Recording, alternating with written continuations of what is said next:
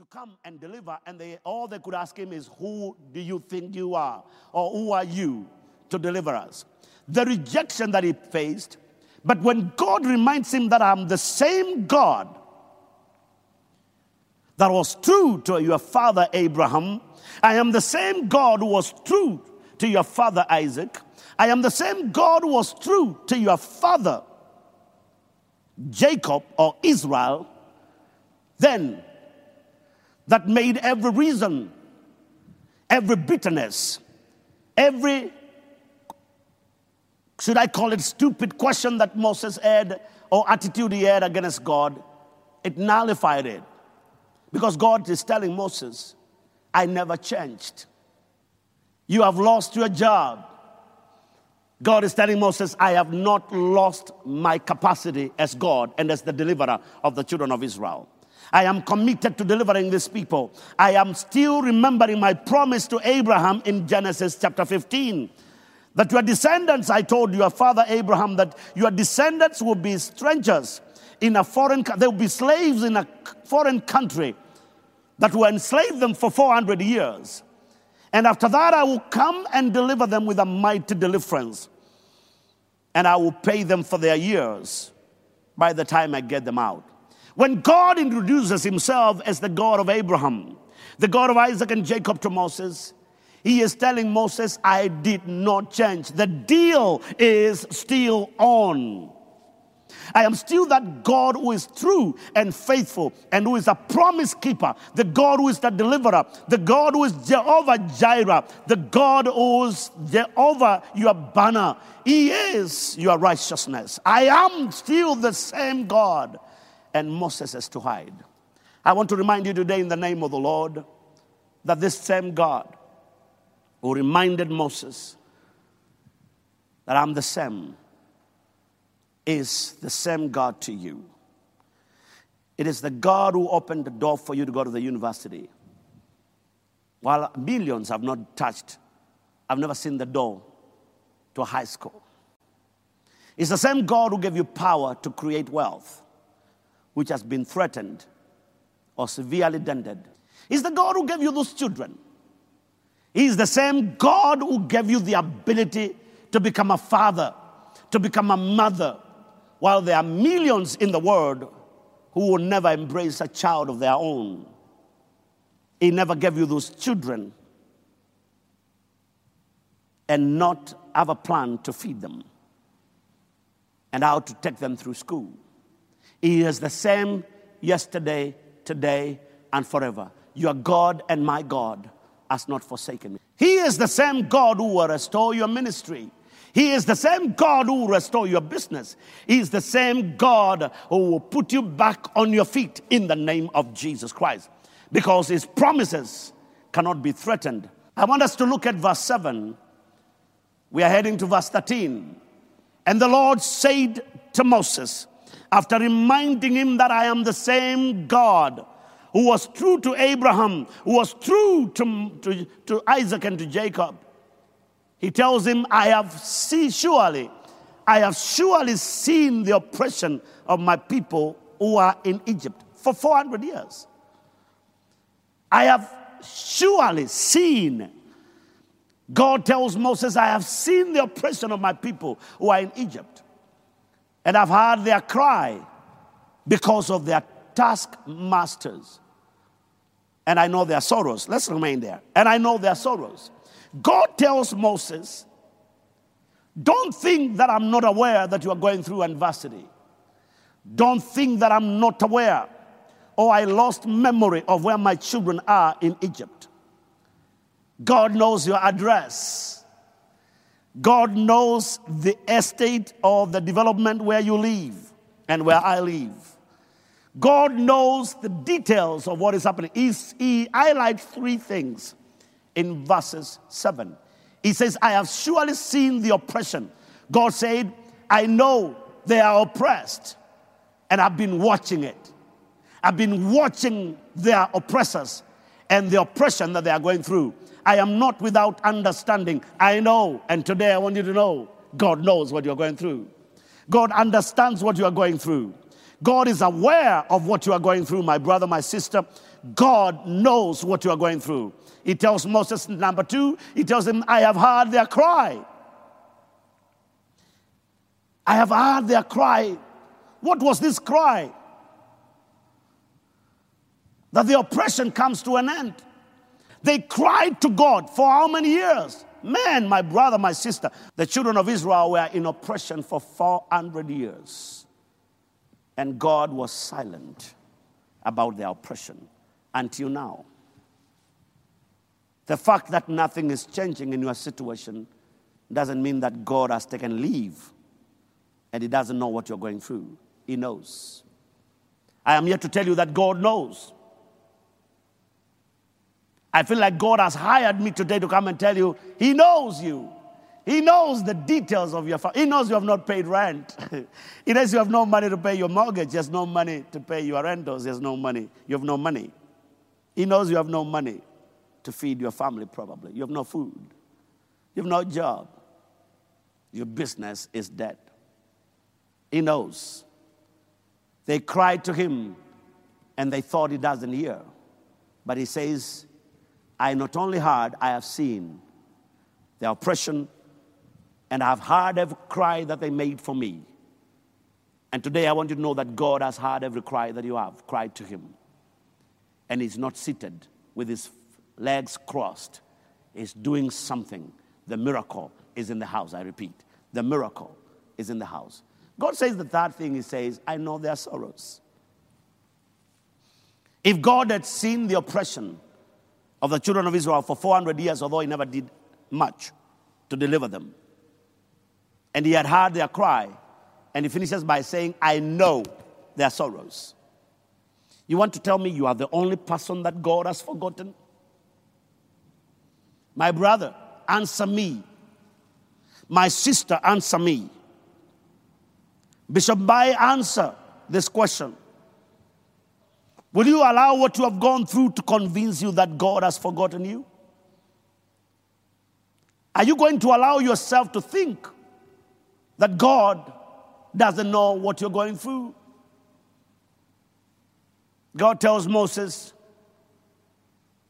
I've not only seen, seen their oppression, I've not only heard their cry, hey, he says, I know the sorrow they're going through. And He knows what you and me have gone through. And the promise still stands. The deal is still on. Give me verse 8. Let's look at verse 8. God says, So I have come down to deliver them out of the hand of the Egyptians. and to bring them out from that land to a good land, to a good and a large land, to a land flowing with milk and honey, to a place of the Canaanites and the Hittites and the Amorites and the Perizzites and the Hivites and the Jebusites. Let's just shorten it. I'll bring you to a good and a large land occupied by the heights Those names are very complicated. They are not Kenyan names. So I have a hard time going through all of them, so I simply call them the heights. Let's interrogate this verse and let's look deep into this. Let's throw some light into it. God says, I have come down to deliver them out of the hand of the Egyptians. Hey, hey. The Lord is working out a plan. We quote Jeremiah 29 and 11 every time, but sometimes you need to read it again today after this message. He says, For I know the plans that I think towards you. I know the plans that I have towards you. I like this. The New King James Version says, For I know the thoughts that I think towards you, says the Lord, thoughts of peace and not of evil, to give you a future and a hope. Let's look at the word thoughts. You know, I like thinking. I am a thinker. I like thinking. And when I'm thinking, when I want to think real good, I get into my car and drive alone. Why? Why is my car one of my thinking chambers? Because when I'm alone, I can think without interruptions. I have paid hotels for a week or two weeks just to pray, think, and write. God says, I know the thoughts that I think towards you, my brother, my sister. God is thinking, and you are busy interrupting Him. I am busy disturbing Him. Your complaints and my murmuring is a destruction to His thinking. He says, I have thoughts of peace.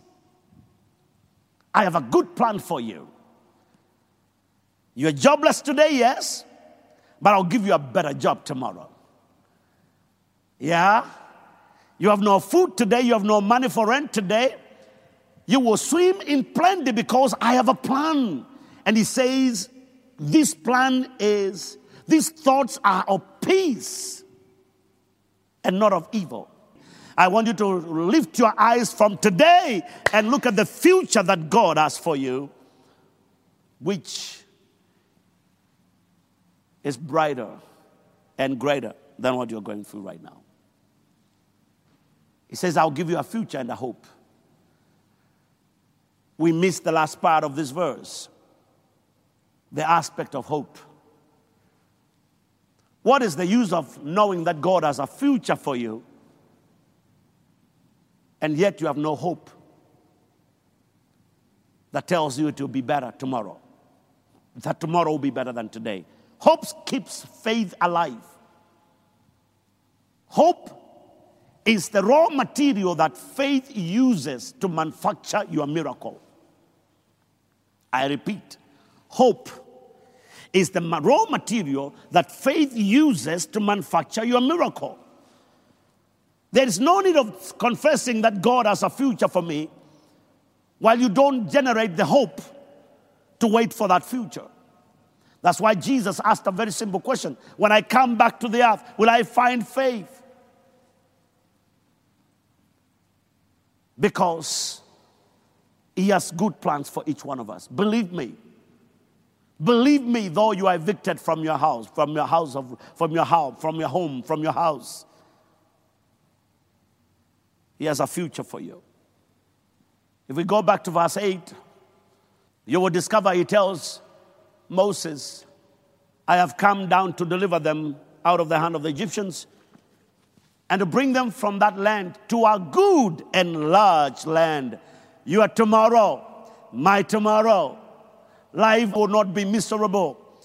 The God of restoration, the God of recovery, will give you the keys to recovery and He'll give you a better job, a bigger, a better paying job, a better business, a money making business, a profit making business. God will restore your ministry. God will restore and increase the membership in your ministry. God will save more people and will bring them to your church. It is not over.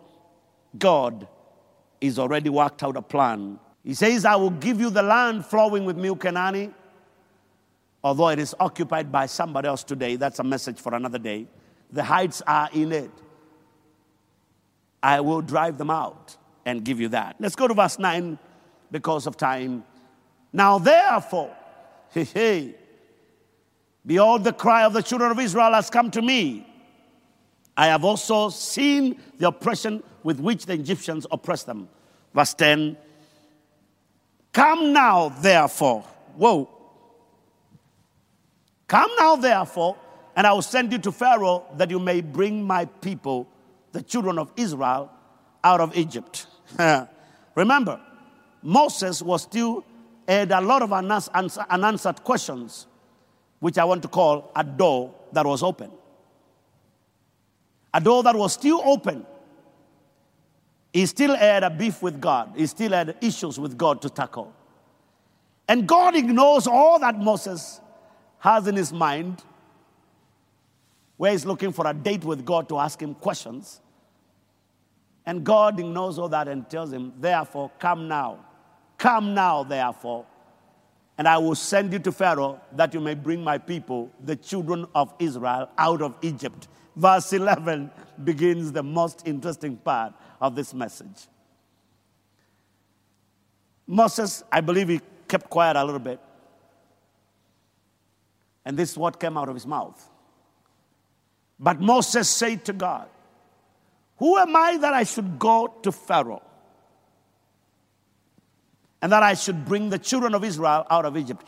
The mentioning of Pharaoh to Moses brought a lot of painful memories.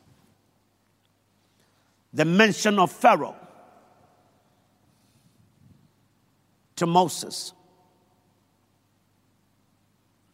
brought a lot of painful memories. It revived all the years of obscurity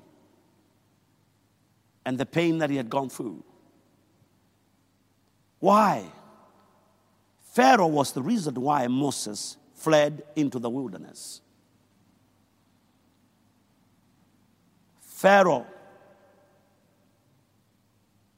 had a bound on Moses' head after Moses killed an Egyptian and buried him without a burial permit, buried him on the sand. A warrant of arrest was signed by Pharaoh to get Moses and answer for his murder charge. And now God comes to tell Moses, the very man who made you run away is the same man I'm sending you back to. Hey, hey. If it were me, I would tell God this you have a very good idea of recovery plan and restoration. You have a deliverance mission that looks very good, but you, are, you have the wrong man. 40 years ago, I was ready. 40 years ago, Jehovah God, I was very ready, but you never backed me. I started the Deliverance Ministries International or Deliverance Church. I started a ministry of deliverance, and you allowed me to fail. You never supported me. You never stood with me. I would tell God that. If it was me, I would tell God, God, 40 years ago, I am now 80 years. 40 years ago, I was ready to do what you are calling me to do today. That time I was ready. That time I had the finances. That time I had the muscle. That time I had the goodwill. That, that time I had the excitement to f- carry out my mission as a deliverer. But 40 years later, which is now 80 years, God at 80, mm, look for somebody else. I have no interest. Who am I? And some of us feel like has taken all the strength. Then, then your hope and left you empty. You simply don't have the energy to face life and its challenges the way you used to. You had everything figured out, like Moses. But today, that door Moses never shut. And although he was facing the greatest moment of his life, a moment of advancing through his adversity and to move to the next level of his ministry and existence, the door to his past negative experiences made him challenge God and tell him, You have the wrong man. Give me verse 12 as I go to verse 13 to finish. So he said, God tells Moses, I will certainly be with you because I've never left you.